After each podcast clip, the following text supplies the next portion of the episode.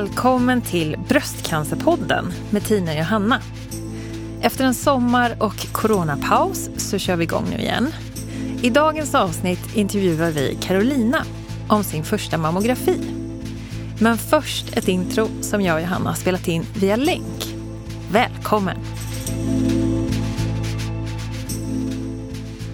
Nu ser jag bara en bild på Tina. Hon hör mig men jag hör inte henne. Stora ögon. Ska lyssna på Markus Krunegårds nya låt så länge. Det är min favorit. Spännande, nu ringer det i mina lurar.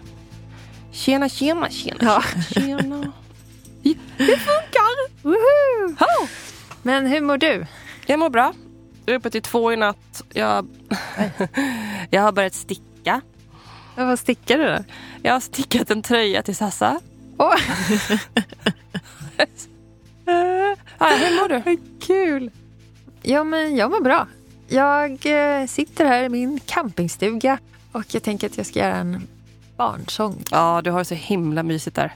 Men eh, ett intro till Carolina, Ja, ja men precis. eller hur? Idag ska vi egentligen prata om mammografi. Mm, just det. Vi har ju haft läkare och sjuksystrar på väg in och bli intervjuade. Men sen kom ju coronan så vi har skjutit på det och vi får ta det framöver. Men eh, vi har ju ett inspelat avsnitt om mammografi. Mm. Som vi hade tänkt att sända kanske egentligen i samband med att vi pratar med läkare om mammografi och sådär också. Mm. Men det hindrar inte att vi sänder det nu egentligen. Nej, men det kan säkert vara bra för folk att lyssna på. Även alltså, de som har gjort det kan få lite igenkänning eller de som kommer. Vi kallar sin första mammografi så får man kanske lite man blir lite insatt på hur det kan funka.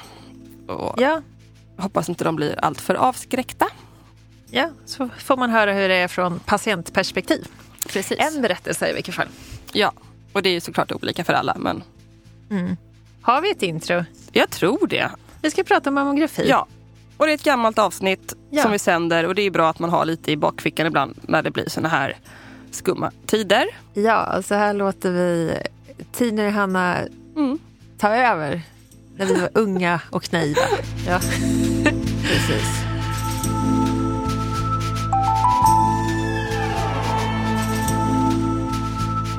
Faktarutan. Namn, Carolina, Ålder. 40, dagsform, bra. Familj. Eh, man och tre barn bor, i Tullinge, Uppvuxen. i Tumba. utbildning, Eh, jag är utbildad engelska och svenska lärare. Yrke. Lärare. det är bra, du har hållit dig på rätt linje här. har du någon eh, hobby? Eh, resa, eh, umgås med familj och vänner och eh, yoga. Och musik. Mycket bra. Men då kör vi igång då. Prata på. Jag tar ett glas vatten så länge. Ja. Jag, vänt, jag väntar lite. Varsågod. Ja.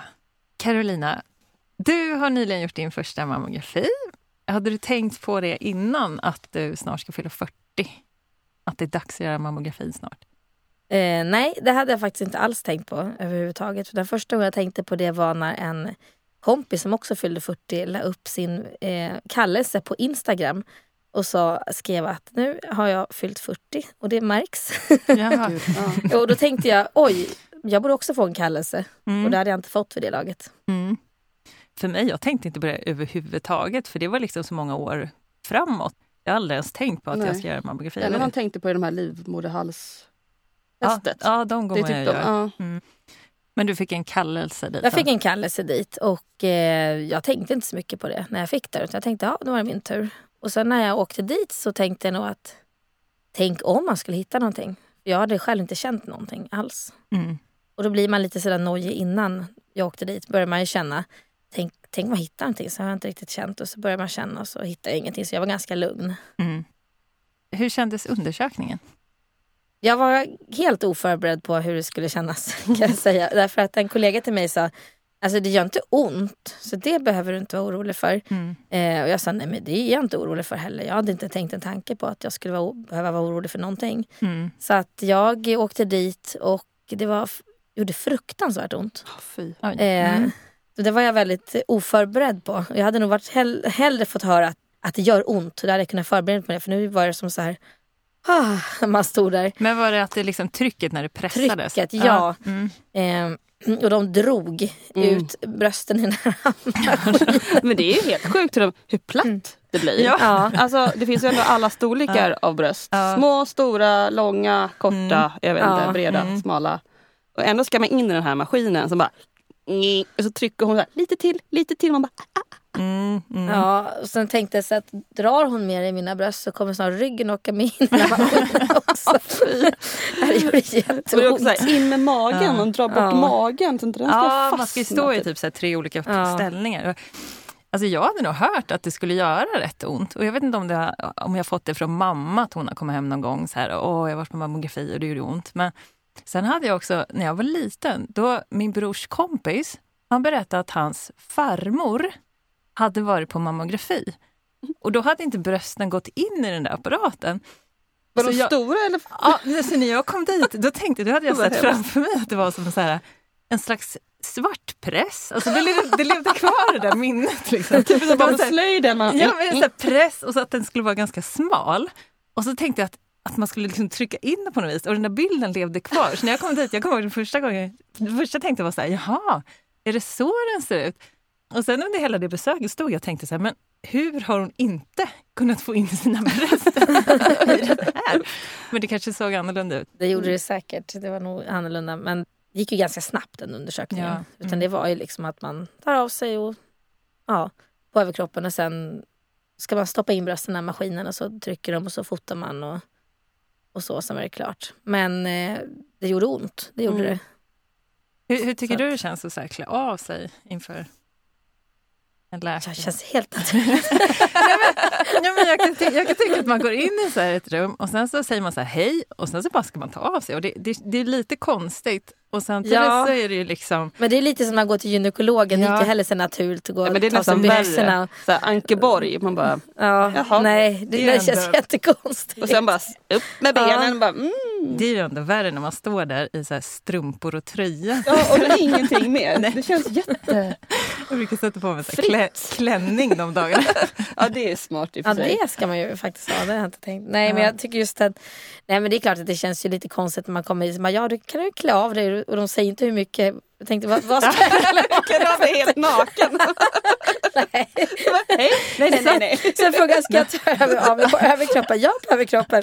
Jaha, då ska man stå där och hon tittar på hans bröst och lyfter och vrider och vänder. Men det känns ju lite onaturligt. Det finns ju säkert folk som missuppfattat det. Du ska kunna klara av dig. Ja. ja, men det skulle kunna vara en hel maskin i så fall man går in i.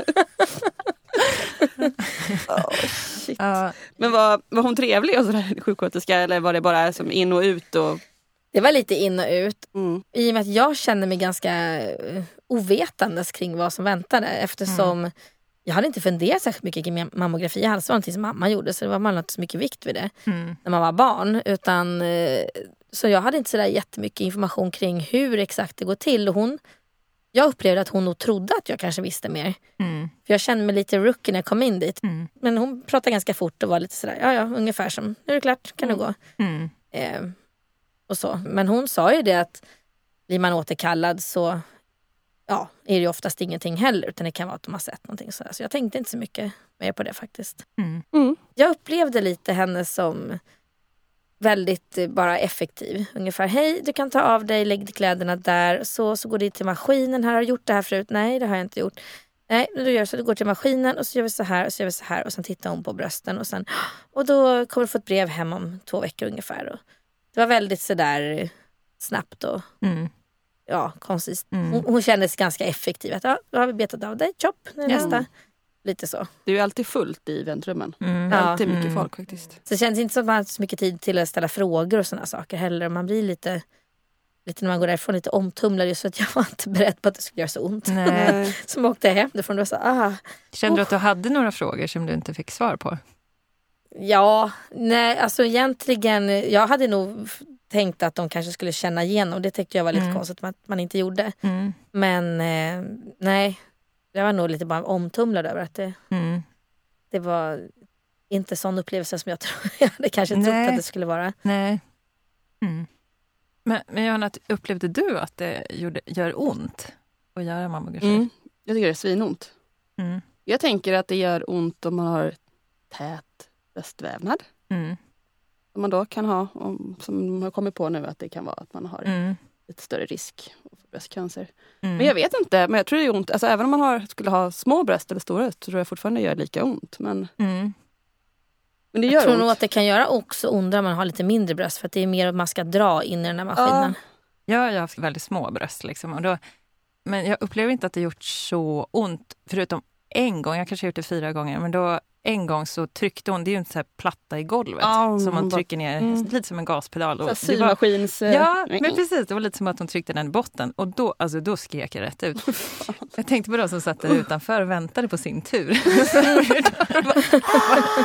men, då, men då lättade hon upp det där lite och sen så tryckte hon ner igen och då, det blev okej bilder med det också. Men det gör, ja, jag tycker det gör svinont. Alltså. Ja, jag tyckte också att det, Det- gjorde det. Och sen just när man ska, man, som jag också har små bröst, så ska man liksom tryckas in i den här apparaten. sen måste du stå så nära som möjligt. Då. Mm. Det känns som att man stod nästan och kramade den här maskinen. Men man gör det, håll Eh, den med- armen, ja, och högerarmen. så håll, tryck ansiktet mot den här hårda plastmaskinen så att du verkligen, man stod så här ihoptryckt i den där medan hon trycker på bröstet. Så stod man bara och räknar. Snart är det över, snart över, snart. Mm. Och så släpper du och känner så här, "Åh, äntligen. Och sen Nu ska bara jag ta andra bröstet. Andra bröstet. Alltså, nej. Nej, det var inget roligt. Men men det är också möjligt att det kanske gör mindre ont på mig nu när jag har silikon i. Då blir det så här, wow, wow, Ja. lite så här som en gummi... Ja, Nej, jo men det är Stoppar har du lite... gummibröst? Ja, men det blir lite, alltså, det blir nästan som om man tänker en så här sugepropp på väggen. Som så här, Nu tar alltså, jag på Tinas bröst. ja, mysigt. Nej, men lite som en så här, alltså, att när, man, när den, den sugs loss liksom, där inne på något vis. Känns, det känns lite konstigt när de trycker ihop med Men- silikonet. Och det här, jag, för mig har ju silikonet snurrat någon gång. Ehm, för det ska vara en sån här droppform. Jag har varit rädd när jag varit där att det ska liksom börja röra sig efteråt. Så då har jag inte vågat röra armarna Men ligger dagen det efter. typ bara löst där inne? Eh, nej, det, Eller sitter ja, det fast det, det fastnar på något vis i vävnaden liksom efter ett tag. Det stabiliseras. Men, Men- och sen så ligger det silikon under bröstmuskeln. Okej. Men det är Men möjligt att det skyddar lite när, när man trycker ner i mammografiapparaten.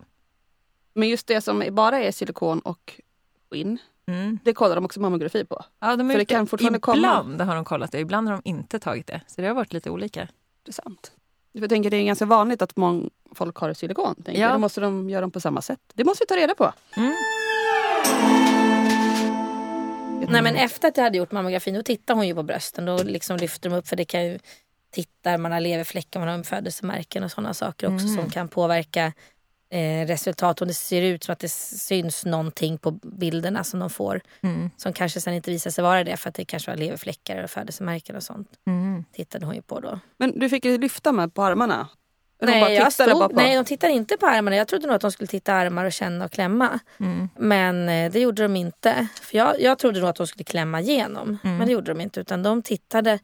Jag stod bara rakt eh, upp och ner så här och så tittade de på brösten. Mm. Och lyfte och bara kollade att det inte var några märken. Och någonting som syntes utanpå brösten som skulle kunna förstöra bilden eller någonting. Göra så att det ser ut som att det är något som inte Mm. egentligen är.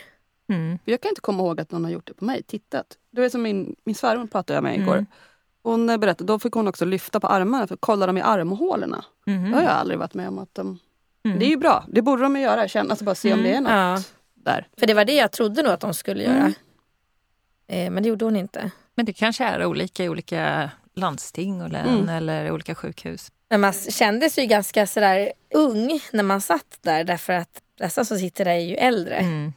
Just när man gör sin första mammografi så Mm. känns det ju också lite konstigt att vara där för att de flesta som sitter där är kanske sådär 50-60 Mm. årsåldern. Mm. Så känns det som att de tittar på en ungefär. Att, Mm. har hon hittat någonting lite? Mm. Fast det är första mammografin man gör. Så att Mm. det, det är lite ovant. Mm.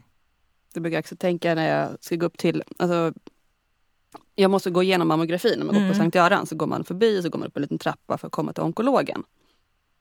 Och så varje gång man går förbi så...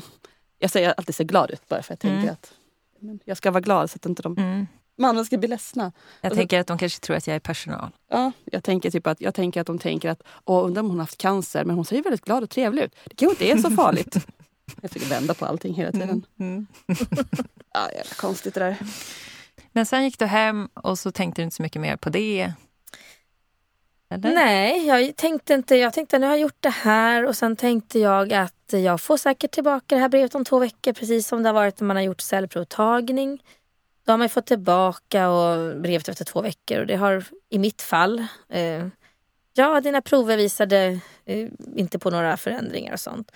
Och jag hade nog tänkt, för jag har ju aldrig känt någonting i mina bröst så att jag tänkte nog att det skulle nog vara likadant i det här fallet att jag får väl hem att det var, allt var bra. Så jag tänkte inte så mycket på det då. Gjorde jag inte. Inte när jag kom hem. Det var mer skönt att jag gjort det. Mm. Och sen kom brevet hem. Ja, det var ju väldigt oväntat. För det hade jag verkligen inte förberett mig på. Eh, och då när man fick det här brevet så tänkte jag att vad bra, nu fick jag det här. För jag började bli lite sådär orolig för att jag började tänka så här, snart kommer det här komma, tänk om. Och så började man tänka sådana tankar att Mm. tänk om det inte skulle vara något bra. Mm. Fast sen tänkte jag, men jag har inte känt det, varför skulle det inte vara det? Sen så fick jag hem det, så står det att, ja vad står det att vi vid granskningen av dina bilder bedömer vi att vi behöver komplettera din undersökning. Och då kände jag så här, shit, Ja, gud. vad är det nu? Usch. Mm. Mm. Men de får ju inte, nej, exakt, men de får skriva det i ett brev men de får inte ringa och säga, de, eller hur är det? Mm. Jag tänker om, om de skulle se att det var ändringar på riktigt, då ringer de och säger att du får en tid. För man får inte få det på brev va? Nej, de säger inte det utan Det var bara att de ville hon på komplettera. mammografin sa till mig att eh, om det skulle vara så att dina bilder är dåliga, att vi behöver ta om bilderna, då får du ett brev där det står att vi kommer behöva ta om dina bilder. Mm. Eh, för att det har inte visats eh, så tydligt. Eh, och annars får du hem ett brev antingen att allt är bra eller att du behöver komma tillbaka. Okej. Och eh, det var ju lite sådär, man börjar läsa den här meningen. Det är ju en standardmening såklart som sjukvården skickar ut. Mm. När man börjar tänka så här, kan jag ur, eh, tyda någonting ur detta? Vet inte, hur läser den här meningen 20 gånger så kanske det kommer något sån här mystiskt svar ur den här meningen. Börja älta det liksom.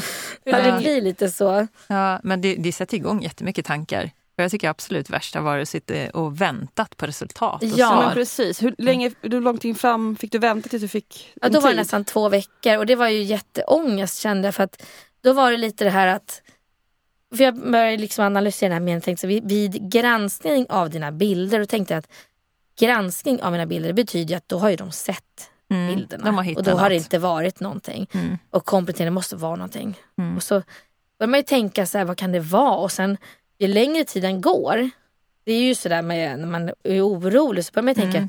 det kanske är något jättemycket, kanske hela kroppen, kanske överallt Mm. är fullt, man har ingen Mm. aning. Nej. Och sen börjar den här logiken komma tillbaka ibland då och då.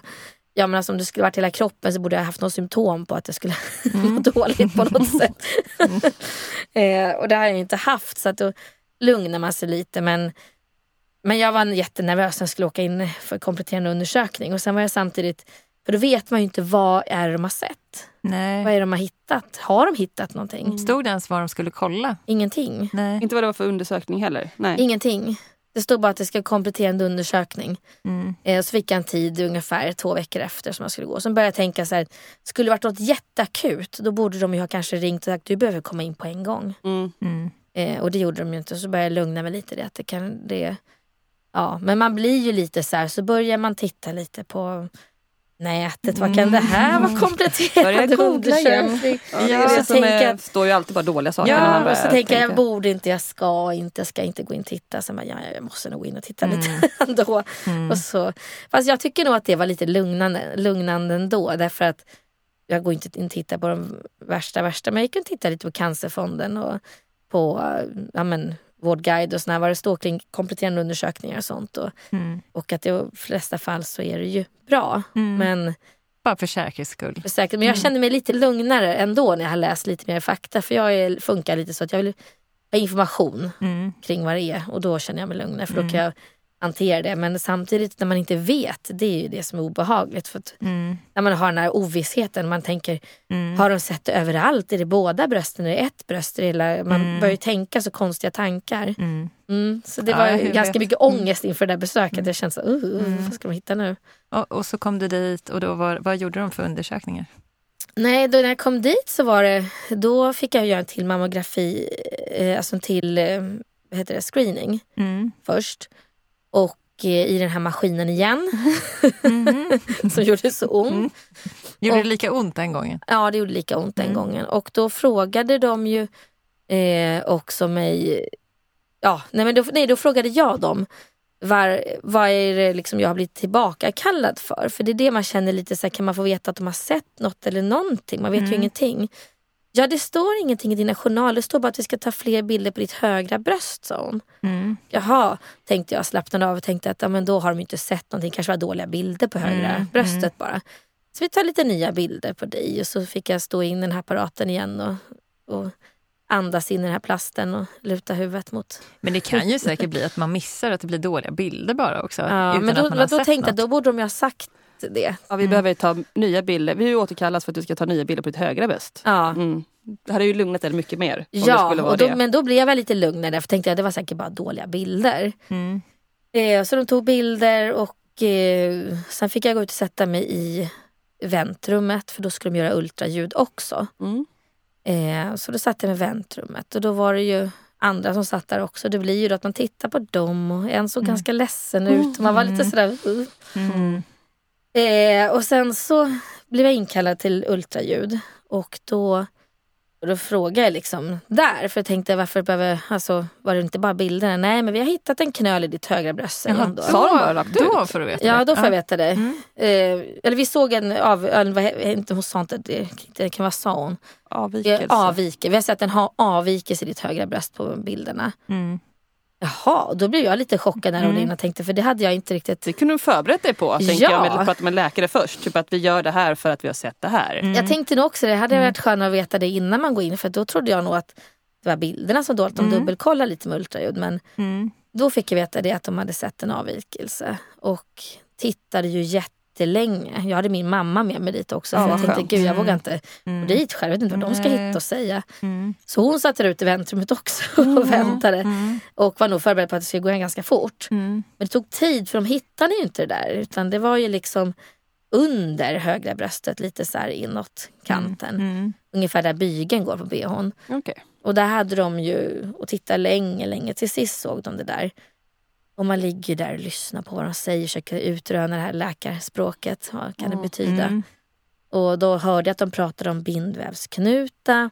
Ja, men vi måste vara säkra, vi kan inte chansa. Och Och det är ju jättebra att de gör det istället för att de bara, ja, ja Mm. det här är bara någonting som försvinner Ja. eller är vanligt. Ja, nej så det, det vill de inte chansa på. Så då, och jag frågade, är det för att jag har hört en, en gammal kollega som också har haft bindvävsknutar och hon frågade, är det det ni tror att det är en bindvävsknut? Hon sa ja, alltså hon sa att mitt jobb är ju att eh, vara misstänksam. Mm. Sa hon. Det kanske är det vi tror men vi kan inte säga att det är det för vi måste kolla. Så då gjorde de biopsi också. Mm. Och då kör de in en nål i Mm. den här knuten för att ta prover. Mm. Eh, och det gjorde ont och man Mm. blev bedövad. Men, eh, och så. Och så blödde en hel del. Så Oj. det var lite så här, Så de ja, tog de stack. Ett, ett prov tog de. Ja, på mig tog de tre för de Tre, kom inte mm. riktigt in i Mm. det hela. För det var ganska hårt tydligen. Oj. Eh, ja, så att det... Det är ganska grov olika. nål också. Ja, inte? Ja. Alltså, mm, på mig har de också, det, även om jag har haft knölar som har legat ytliga så har de velat gå in från ett annat håll. Och då har de gått igenom hela bröstet. Jag har så Ah. täta Ja, för det var gjorde de har- på mig också. Ja, så de har fått trycka igenom den här hårda bröstväv, eller alla körtlar liksom, Mhm. i och med att jag har så här klumpigt bröst. Så, alltså, och det har varit, alltså, det har varit ganska trögt. Och sen så har de haft problem att få ut prov också. Så första gången jag hade en knöl, då fick jag, jag fick ta en prov tre gånger Mm. innan de kunde konstatera att det här Oj. är... Ja. Men bra att de tog ändå om det. Mm, jo, men de planerade eventuellt att göra en operation och ta ut i och med att det var så problem. Men sen fick de ut prov. Alltså jag Men det gjorde ihåg. de ju för mig också, tog in från sidan Mm. genom bröstet. Ja. Och det, var ju liksom... Ja, de gjorde tre gånger innan de kom åt ordentligt. Mm. Nej, så, sen så efter det så, ja, så sa de ju det att vi kommer, du kommer få svar, provsvar om ungefär två veckor. Eh, och då kommer du att bli kallad till läkare hit. Så vi kommer inte ringa eller skicka brev på vad biopsin säger. Utan Ja, du får Även bara, om det är även bra. är dåligt så får du komma Ja. dit. Ja, men Det det Oavsett om det är bra, bra. eller Mm. dåligt så kommer du få träffa en läkare som kommer ge dig svaren. Och det är ju för att du kanske har, det kanske har uppstått en massa frågor under tiden. Mm. Eh, och då är det bra att du får träffa en läkare som kan förklara mer för dig. Så kan du få svar på dina frågor också. Så att man får träffa läkaren fast det är bra eller dåliga svar. Det var funkar faktiskt, det? skönt. faktiskt jättebra. Jättebra ja. men hur, hur kändes det de två veckorna där? För då visste du 50-50 typ vad som skulle ske. Eller har du, tänkte du på det eller kunde Ja. du jobba? Jo, jag har jobbat som vanligt. Så att det var eh, I och med att man har tre barn så är det full rulle ändå. Så man har ju liksom inte så jättemycket tid att tänka på sånt. Men däremot så kände jag det att jag tror att jag var mer orolig inför själva första återbesöket. Mm. För då visste ju inte jag vad är det som väntar. Utan då började min fantasi skena iväg och jag började tänka till alla möjliga tankar att det här kommer är något jättestort och hemskt. Och på något sätt kände- kändes det som att efter den här undersökningen kunde jag liksom eh, ringa in vad det var. Mm. Och eh, även om jag inte visste om det var cancer eller inte så visste jag Nej. hur stort det var. Eh, och i vilket bröst. Och jag fick veta att i vänstra bröstet fanns det ingenting. Och jag bad också faktiskt om att känna igenom armhål och sånt. För jag kan ha lite fobi. Tänka, tänk om man har liksom såna här eh, knölar i armhålorna Mm. och sånt där. Men så de kände igenom med ultraljud då, då båda mina armhålor på, på höger och vänster sida. Och där såg de ingenting och de har kollat det högra, vänstra bröstet var allting bra. Så där var det ingenting heller. Och de kollade runt ordentligt i högra bröstet också med ultraljud. De såg ingenting annat än den här knölen längst ner. Och då visste jag ju det när jag gick därifrån hur stor den var, en centimeter eh, i diameter. Och då kände jag det när jag gick därifrån. På något sätt var jag lugnare. Eller jag var lite både och. Alltså, en del av mig tänkte oj, det är ju någonting. Mm. Och då var jag ju orolig för att tänka om det är cancer. Men samtidigt så kände jag mig lugnare för jag tänkte att om det är cancer så är det ju ändå tidigt. Mm. Mm. Och då är det, vet jag att det har inte spridits överallt och det är inte massa knölar och det är inte Nej. massa i båda brösten och det är inte armhålor och allt Mm. utan det är bara där. Mm. Och då tänkte jag, skulle det vara cancer då, då är det ju säkert lätt att få bort Mm. med dagens teknik. Så att då kände jag mig på något sätt lite lugnare. Mm. Och sen samtidigt så tänkte jag att ja fast det är nog bindvävsknuta. Tänkte jag. Mm. Eller hoppades jag. Mm. Jag tycker det är jobbigt det där, för ena dagen så tänker man så här, men det är klart det är det. Så nästa dag bara, nej, det är cancer. Ja men det var lite Mm. så de där två veckorna innan man får svaren. Att vissa dag, första dagarna efter undersökningen så kände jag så här, åh gud tänk om det är något, tänk om det är något. Och sen, tänker jag, sen när ju längre tiden gick så tänkte jag inte så mycket på det utan en vecka senare tänkte jag nästan inte alls på det. Och då kände jag att nej men jag har ju inte känt, jag har inga, inga jag känner ju inte några symptom, jag har ingenting. Det är klart inte, varför skulle jag ha det? Tänkte jag. Eh, och sen börjar det här datumet komma närmare när man ska få svar. Då börjar man tänka, Mm. Oh, nu, det är säkert någonting. Så Mm. träffade jag en, en eh, kompis som också har bröstcancer. Mm. Och som berättade att ja, men det, min satt också där. Och då började jag- Nej. Ja, Åh, det, det ska man nej. inte säga. Och då kände jag så här, shit. Mm. Ja, då blev, då blev man ju nervös. Men sen tänkte jag samtidigt så här, fast ja, vad är oddsen? Mm. Man försöker någonstans lugna sig själv. Och samtidigt kan man ju inte göra det. För du vet ju inte. Du är ju totalt... eh, Om man är van att kunna kontrollera sin tillvaro så kan man ju verkligen inte det i sånt här fall. Nej. Så att, Det är kontrollbehovet, det återkommer Mm. varenda, Mm. när vi snackar varenda gång. Är det det? Mm. Ovissheten och kontrollbehovet som Mm. är den Ja. största boven i... Mm. För man kan inte rå för det här. Man kan inte, det går inte att bestämma, du kan inte göra någonting. Nej, och det är det som jag tror att det är så jobbigt. För att man är van att kunna styra Mm. och tänka och göra si och så. Och sen plötsligt vet man att jag kan tänka bara tusen gånger om dagen. Jag kommer inte kunna kontrollera skeendet i alla fall. jag kommer Mm, inte kunna kontrollera mitt provsvar i alla fall vad jag Nej. får. Men samtidigt så har jag en man som är väldigt, jag kan ju vara sån här som skenar iväg i fantasin Mm. åt fullständigt andra hållet. Och min man är ju mera lite mer jordnära. så han är ju lite mer lugnare. Liksom, att, ja, men alltså, eh, lugn, lugna lite, det är nog ingenting utan det är nog, det är nog lugnt. Men började du liksom planera så här, ja, om jag behöver göra cellgifter, då ska jag göra så här? Nej, det gjorde jag inte. För jag tänkte att det tjänar ju ingenting till. Nej. Men sen tänkte jag samtidigt, så vi pratade ju, jag och min mamma lite om det också, att skulle det vara någonting då tänkte jag så här, ta bort alltihopa, jag bryr mig inte så mycket. För, Mm. för mig är inte brösten så himla Mm. viktiga så att jag måste behålla dem till varje pris. Mm. eh, Så. Mm. Då tänkte jag, skulle det vara något, men ta bort det. Mm. det. De har gjort sitt syfte, jag har ammat tre barn. Så det, Du har ändå tänkt ganska mycket och liksom planerat att ta bort båda brösten. Nej men vi pratade lite om det skulle vara, men det blir ju så att man Mm. får veta att man att nu har de gjort biopsi och ultraljud. Det är ju Mm. någonting, man vet Mm. ju inte vad det är. Och då blir det att nej men jag är inte främmande för att ta bort. Och sen Mm. pratade jag lite med min kompis också som också har haft och hon sa ju också det. Jag ville ta bort också. Det är Mm. inte så att... Mm. Men jag tänker det är väl skitsamma så länge man får Mm. leva. Alltså Ja. om det hjälper att jag får leva längre och Mm. inte få tillbaka det så skulle jag också bara... Mm. Jag kommer ihåg när jag, hade, jag var under, att jag skulle operera bort, jag har tagit en tårtbit för min Ja. intutte. Och så kom jag satt där inne på bänken och pratade med läkaren så jag hade fått bedövningsspruta eller här lite lugnande så jag var väl lite hög antagligen. Och så frågade jag, jag tänkte kan vi inte bara göra om så ta bort det helt och hållet? Hon bara Johanna nu har vi redan planerat Mm. för det. Vi kan inte bara göra det snabbt. Det är inte så här, Mm. bara direkt. Men Mm. jag fick nöja mig med en tårtbit men det gick ju bra ändå. Mm. Mm. Mm. Man har mycket roliga idéer för sig när man Mm. får knark. Mm. Flummigt. Men du får eh, berätta om eh, när du fick komma till läkaren. Ja, jo. Slutliga beskedet. Men då var man ju jättenervös. Mm. Men då fick jag inte gå den vägen jag, gick, när jag skulle till mammografin. Då fick jag gå högre upp och där visste man ju att alla som sitter där, där Mm. ska ju tillbaka av någon anledning. Mm. Och där satt ju både yngre och äldre och man var, jag hade med min mamma då också för att eh, hon är medicinskt eh, kunnig till viss del och det kändes ganska tryggt för jag tänkte att om man får dåliga besked Mm. så kommer man säkert bli så eh, chockad så man Mm. kanske glömmer att ställa alla de här viktiga frågorna. Mm. Och då tänkte jag att då kan min mamma vara där för då kan hon komma ihåg att ställa alla viktiga frågor så kan jag fråga henne sen. Mm. Så då, då var man ju nervös, det var man ju, det kan man ju inte Mm. säga något annat. Mm. Eh, men hon var väldigt, jag upplevde henne som väldigt professionell den läkaren som jag hade. Hon var nyinflyttad i Stockholm, kom från landet så hon var väldigt sådär lugn. Jag vet inte om Vad det skönt.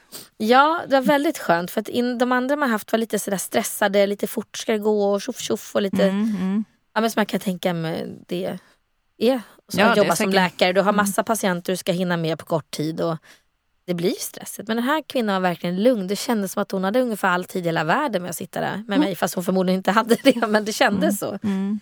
Och hon sa ju på en gång, det var inte något här att hon drog ut på det höll på utan hon sa ju det att vi har tittat på dina resultat och de är ofarliga. Mm. Eh, Skönt att höra det först. ja, liksom. det var det som Mm. det bara släppte. Så här, "Åh." och Mm. Mm. Hon sa att det var precis som om jag tog en bindvävsknuta. Och hon Mm. förklarade liksom väldigt grundligt, visade proverna, papperna, förklarade det här betyder det och det betyder det. Och du har en, det är en bindvävsknut. Hon sa att du kan ha säkert haft den i, sen puberteten. Mm. De kan uppstå då och det är ingenting som eh, kan bli bröstcancer heller. Hon sa att en bindvävsknut är en bindvävsknut och det kommer aldrig kunna utvecklas till bröstcancer.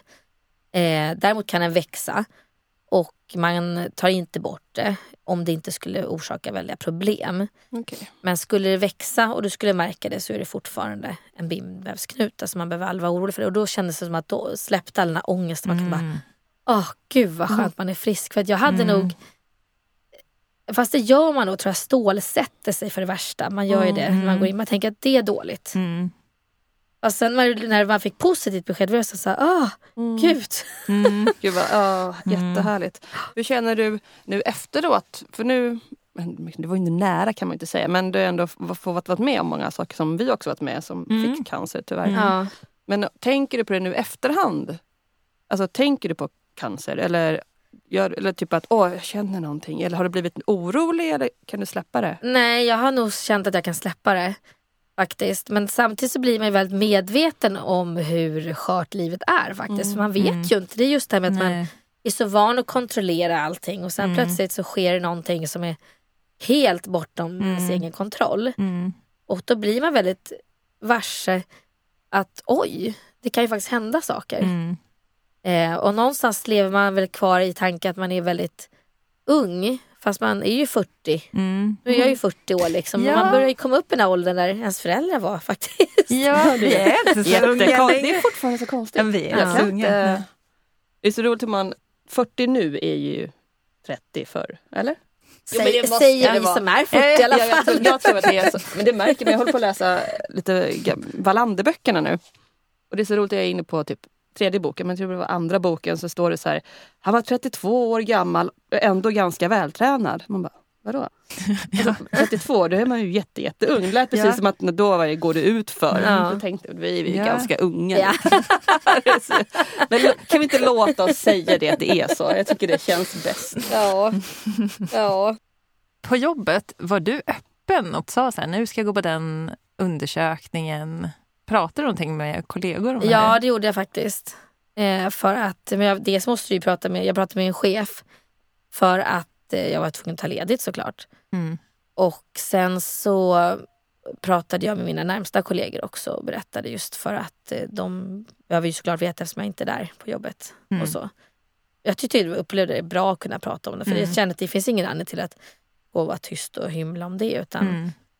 Och sen så får, när man pratar med andra så får man ju också veta, jag har ju börjat på ett nytt jobb nu också Mm. under hösten så att jag har ju inte jag har lärt känna dem sådär jättebra, mina närmsta kollegor he- heller. Men på något sätt lär man känna dem bättre också för då börjar de ju berätta grejer Mm. de har varit med om också. Så Mm. att man, alla har ju sina Mm. historier, de har varit med om olika saker. Mm. Så jag tyckte de var ganska bra. Jag är inte sån där som heller är så tyst av mig. Det vet ju du. nej, ja det vet jag. ja, Men- och vi pratade mycket om det också i Ja. telefon. Ja, jag förhörde ju dig om alla möjliga Mm. detaljer. Mm. Hur hård kändes den? min liksom. Ja. Gud, det är så mycket frågor. Man har ju sjukt Ja, mycket frågor. Det är jätteintressant har- att höra en ja. annan tänk. Ja. Alltså, hur hård knöl? Ja men man kände igen Ja. i sig så himla mycket och sen framförallt så tänkte jag så här, men gud vad man stressar upp sig i onödan också när man ändå inte vet. Mm. Alltså är det någonting då kommer du få veta det med tiden ändå. ja, det är klart. Mm. Ja. Och samtidigt kände jag mig lite lugnare efter liksom, när jag hade fått se vad det var. För då kändes det lite hanterbart. Mm. Just den här ovissheten man inte vet. Att eh, Det känns som att man går till sin egen avrättning ungefär när man Mm. tänker att vad ska de säga för någonting och Mm. sen upptäcker man att det var inte så farligt. Mm. Men det har jag också tänkt, det är hela kroppen. Alltså det måste du också tänkt göra. Ja, jag tänker hela tiden. Mm. Ja, men, Alltså, fort, i, alltså, men det men i början sådär innan man visste Jaha, hur mycket ja. det var. Alltså jag tänkte så här, det är överallt. ja, det, ja, det tror inte jag. Jag tänkte nog inte så alls. Tror jag. Mm. jag tror bara tänkte, jag visste nog inte ens att det kunde spridas. Mm. Mm. Nej men jag känner också min kusin, eh, hon fick bröstcancer hon var i 40-årsåldern. Mm. Eh, och hon blev ju först botad och sen kom den tillbaks och spred sig och hon fick ju skelettcancer. Hon gick ju bort för, ja, är det nu, sex år sedan kanske. Mm. Och, och det är väl sådana saker som jag tror, man har ju med sig de här erfarenheterna. Mm. Och det är ju sånt som gör att man, tror jag, blir ännu mer orolig. För att man vet, ja, men man vet hur det gick för henne och sånt där. Och Man har ju haft vänner runt omkring som har drabbats Ja. också. Så på något sätt finns det ju så nära liksom. Att min svägerska hade ju också Mm. lite bröstcancer, hon hade ju en annan sorts cancer. Och Mm. Man har vänner som har haft cancer. Så det blir ju som att när man själv får hem det här brevet, då är det inte som att nej men det händer ju inte mig. Mm. Den känslan har inte jag haft utan jag har tänkt så att jaha, då är det min tur. Mm. För att man ser att man har haft folk runt omkring sig Mm. nära, nära en som har drabbats. Och tänk, Då Mm. blir det ju inte det här overkliga att varför skulle jag få det? Mm. Utan det är mer kanske varför skulle jag inte få det när alla Mm. andra får det. Mm. ungefär. Tragiskt att, att behöva Mm. tänka så egentligen. Mm. Det är ju fan sjukt. Mm. Ja, Alltså, men det, det, är så det. många. Det är, åh, jag kan få så ont i min kropp. När Ja, men jag tänker tycker framförallt att det är många unga. Liksom. Ja. Men då sa min man det, men min mormor hade bröstcancer när hon var yngre också. Och det var mormor på den tiden. Mm. Och det var vilka då kanske 60 år sedan. Och hon Mm. opererade ju bort bröstet och hon har ju aldrig fått tillbaka den heller. Så att det finns ju Mm. så många. Men det känns som att det, är, Mm. alltså, det är så, som ett lotteri. Ja. Menar, man har ju haft andra kollegor på andra jobb som också har haft bröstcancer. Och som har fått, fått det botat och är friska idag. Mm. Nej men det där är ju liksom eh, de und- du, du pratade ju det om, alltså när vi pratade tillsammans förut så sa ju du att de hade upptäckt någon annan enzym man kunde köra in i. Ja, men att man använder immunförsvaret och man låter immunförsvaret gå till attack mot cancern. Och det är- Ens eget immunförsvar. Ja, så man tar ut ens eget immunförsvar och sen så modif- man fixar till det så att det kan gå att bekämpa cancern. Och det använder man idag på, på hudcancer och olika Aha. sorters cancer. Coolt. Vi måste hit Men- någon sån. Mm, verkligen. Men de, man, har inte, precis, man har inte börjat använda det ännu på bröstcancer för det, det är för likt vad jag läste är det för likt, kan vara för likt till exempel lungan, hur cellerna ser ut i lungan. Så den kanske går till attack mot lungan. Ja, det är Men, men det här Det är behöver ju vi... Nej, så det kanske den bryts ner. Men det här behöver vi intervjua en expert på i sådana fall. Mm. Ja, nej, men det är spännande ändå att se hur det går framåt. Liksom, Mm. tanke. Men ibland tänker man lite så att eh, egentligen ska det inte behöva att man drabbas av ett bröstcancerbesked eller risken, som i mitt fall då, att man kanske har, att man har hittat något som kanske skulle kunna vara cancer och man blir orolig. Utan egentligen ska man ju tänka lite så jag tänker när man lever också. Att Mm. vara lite mer här och nu. Jag tror att vi Mm. alldeles för mycket Mm. stressar genom allting. Mm. Därför jag spelar Lotto varje onsdag och lördag. Jag har vunnit så 60 kronor helt max. När vi gjorde ult, eh, ultraljud och biopsin där, Mm. då gick jag och mamma och köpte lotter och mamma sa det att är det vinst på dem så då är det nog bra sa hon. Mm. Då får du bra resultat. Och jag tänkte att så skrapade vi där på kaféet. Och det Mm. var ju vinst på båda. Wow. Jag bara, Men vad jobbigt om det inte jag. skulle vara Ja, jag det. tänkte också i efterhand, vad jobbigt om man inte hade haft vinst. Sen, eh, men det var inte höga vinster, det var så här låga vinster så att man fick två nya Mm. lotter. Nej. Ja men det är alltid något. Ja, och sen så när, vi, när jag hade fått positiva besked, det löste jag in lotterna. Men då Mm. fick jag ingen vinst. Men jag tänkte att jag hade ändå fått den största vinsten. Mm. Ja. Jag var frisk. Det var Det var fint bäst, tänkt. bästa, men Mm. det hade inte varit kul om man inte hade haft vinst. Första dra uppsan. Men det är som Ulla-Karin. Jag tänker hela tiden på det. Mm. Jag pratar alltid om att det är orättvist att Mm. man får cancer. Och så vände hon på det och sa, men tänk om det var rättvist då? Ja. Det blir man ju tyst på. Vad tänker du inför din nästa mammografi? Nu tror jag att jag kommer vara lite lugnare för nu är jag, jag är ju så förberedd på det hela. Mm. Vet hur det går till, hur man, hur man gör och hur det kommer kännas. Och sen vet jag ju också att den här nästa provsvar kommer de ju kunna borträkna, bortse från det här bi- bindvävsknutar. För nu ser de att det här var ju det som var då.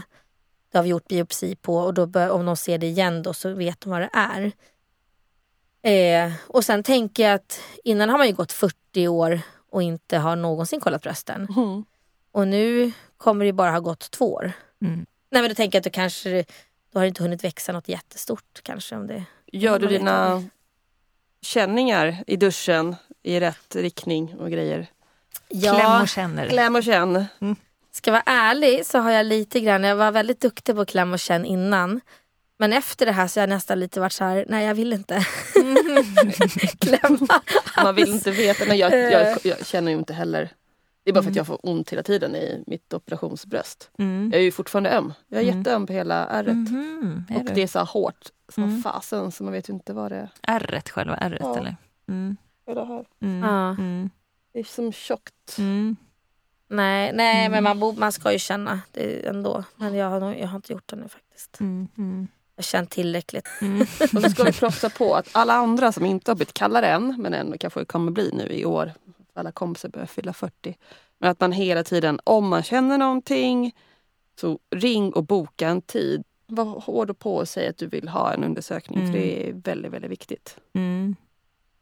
Mm. Ja, och, kan sen gå på tanken, mammografin. Ja, skulle jag absolut. säga att när man får kallelsen, hoppa inte över den och Nej. tänka att nej men jag kan göra det sen och så glömmer man bort i Mm. vardagsstressen Mm. utan gå på mammografin. Mm. För det är ändå en viktig grej att göra när man, när man har chansen. Att Mm. det är ens egen hälsa det handlar om. Mm. Och den tiden måste man ju ta till sig själv Mm. så att det inte hinner gå så långt. Det, har du några reflektioner kring vad du har varit med om? Är det någonting som hade kunnat gjorts annorlunda? Ja, alltså jag vet ju att de här standardbreven skickas ut Mm. eh, när man ska komma tillbaka på komplettering. Men jag tänker att det var ju nog det som skapade mest ångest tror jag. Och jag tänker att eh, den biten skulle kunnat gå lite fortare. Om, ja, jag förstår ju att vården är ju ansträngd som den är idag. Men jag tror att det Mm. skulle undvika mycket ångest hos de som får tillbaka det här brevet. Just att man får komma tillbaka lite snabbare på återbesök. Mm. Men kanske också få brevet och ett, ett samtal. I mitt fall, jag skulle hellre vilja ta ett telefonsamtal. Mm. Där jag kunnat prata med läkaren, kanske vara ett lugn. Är det något, vad är det liksom, är det, alltså när man börjar tänka de här tankarna, vad är det ni har sett för någonting? Mm. Då hade de kunnat svara att vi har sett en avvikelse, en Mm. mindre avvikelse. Det behöver inte liksom, för att då kan man ju känna sig så här, Mm. okej, uh, men Mm. Mm. så kanske lite mer information för det blir väldigt sådär eh, vårdenaktigt. Man får ut det här standardbrevet och så i frågorna blir ju tusen och miljarder Mm. gånger fler än kanske Mm. de hade behövt bli. Man får lite svar.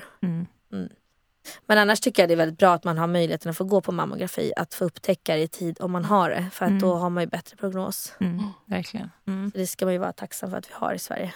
Faktiskt. Nej men, det, men man blir medveten om när man får såna här besked och, Mm. och den här oron. Det gör ju att man börjar tänka på, man är ju dödlig. Mm. Fast man går ju inte omkring och tänker så, det kan man ju inte göra. Men då kan man ju inte leva, man går och tänker på att man ska dö hela tiden. Nej. Mm. Det blir ju rätt tråkigt. Mm. så att det är lite grann kändes som att man nästan fått livet tillbaka lite. För man har gått i den här ångesten i så här, Mm. fyra, fem veckor. Bara, är det något? Är det något? Nej det är inget. Nej det är klart det inte är någonting. Jo det är klart. Nej men nu vissa dagar har man känt sig 100% säker på att eh, jag är helt frisk. Mm. Och vissa dagar har jag känt mig 100% säker på att det är någon jättefarlig bröstcancer som jag har drabbats av. Så att lite grann får man lite uppvaknande också när man får såna här när det händer såna här saker, att man är ju, alltså det är ju det här klassiska, man stressar genom livet, man ska skynda sig, skynda, skynda, man ska hit, man ska lämna barn, man ska hämta barn, man ska laga middag, man ska fixa tvätten, man ska dit, dit, gympakassar och man bara Mm. Mm. bränner så här 3000 km i timmen Mm. genom livet för att man ska hinna med. Och man ska vara så duktig på jobbet och fasen nu ska vi vabba och det, hur ska vi lösa det och hur. Man, man är så himla mycket i den här vardagen. Mm. Vad knäppt egentligen hur man håller på. Mm. Mm. Alltså, Stanna, andas, ja, tänka det blir lite att man stannar upp och börjar fundera lite. Vad håller vi på med liksom? Det är som ett uppvaknande. Ja men jag kände lite grann det att det är ju liksom jobbet är ett jobb. Mm. Det är ju inte det viktigaste heller liksom utan det är ju faktiskt familj och vänner som är det viktigaste. Det är ju ingen som ligger på dödsbädden och tänker fan jag borde ha jobbat mer. Mm. Synd att jag inte tog de där extra helgerna i november. Det är de pensionspengarna bara som kommer in. Nej men det är lite det man tänker att eh, jag blev lite sådär under den perioden också att men jag, vill, jag vill inte göra alla de här onödiga grejerna. Jag vill göra så bra saker, roliga saker som man blir glad för. Mm. Som man tycker om att göra, som, man blir, som liksom ger en energi. Istället för att göra massa så trist. Och sen tror jag man skapar väldigt mycket måsten för sig själv också. Mm. Att man, det måste vara si, det måste vara så. Det är så här, men vad spelar det för roll? Låt tvätten ligga där i en hög i Mm. Soffan. Du kan sitta på andra delen av soffan. Ja, men gud, Tills det den låter också är ju- full. låter fantastiskt att du, Så. du tänker ju så Mm. himla bra. Du tänker ju så som man Ja. borde alltid göra. Mm. Och det är ju jätteskönt att du slapp få ett negativt besked och kunna tänka så ändå. Ja. Ja, de borde skicka ut så här lappar till alla. så bara, bara för ett uppvaknande. Vad- vad- Nej men det är ju jätte, jättebra. Det är, Ja. Jag vad glad jag blir. Det är ju lite sån här, jag tänkte vad hette den här boken vi läste en gång i tiden Tina? Det var eh, vi- Eh, Veronica bestämde sig för att dö eller sånt där tror jag. Åh, gud, Ja, vi var med i en bokklubb tillsammans. alltså för hundra år sedan. Ah, den Paolo var Coelho var det för speciell. Var den.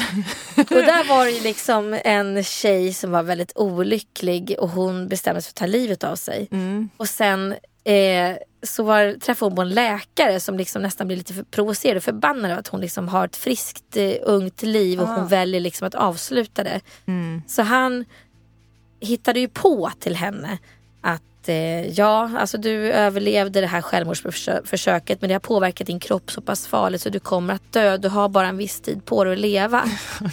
Och hon blev ju så omställd av det här. Att bara, Gud, jag måste hinna göra alla de här sakerna som jag liksom inte, som jag inte eh, kommer hinna annars. Så hon fick ju liksom livslust utav det.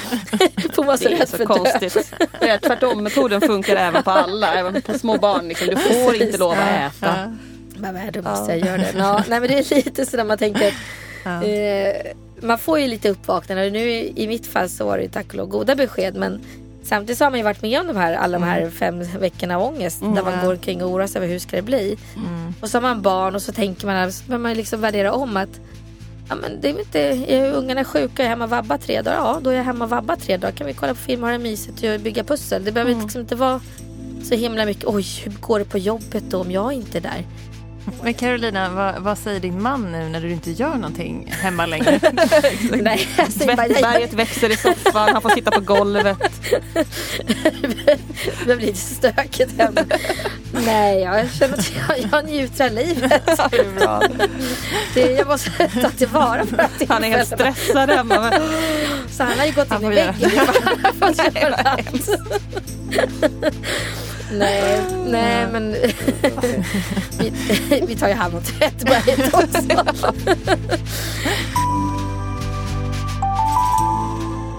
Nu ska vi spela in ett outro här också. Ja, exakt. Tack till och sådär. Mm, precis. Det var, jag gjorde det förra gången så du kan du göra det nu. Mm, Okej. Nu ska jag på ett väldigt naturligt sätt avsluta Ja, men det det kanske är här bättre att jag... samtalet med Johanna i... Okej, jag låtsas inte jag finns här. Varsågod. Okej. Nej, men, nej men du kan väl vara kvar? Mm. Kan inte du, kan inte du flika in lite? Mm. Tack Carolina för intervjun. Vad skönt att det var positiva besked. Ja, jag är bakgrunden. Glöm nu inte att klämma och känna på tuttarna. Du har lyssnat på Bröstcancerpodden med Tina och. Okej. Vad bra det blev. Jättefint, jättenormalt. Jättebra det här. Puss och kram, hej då. Puss och kram, hej då.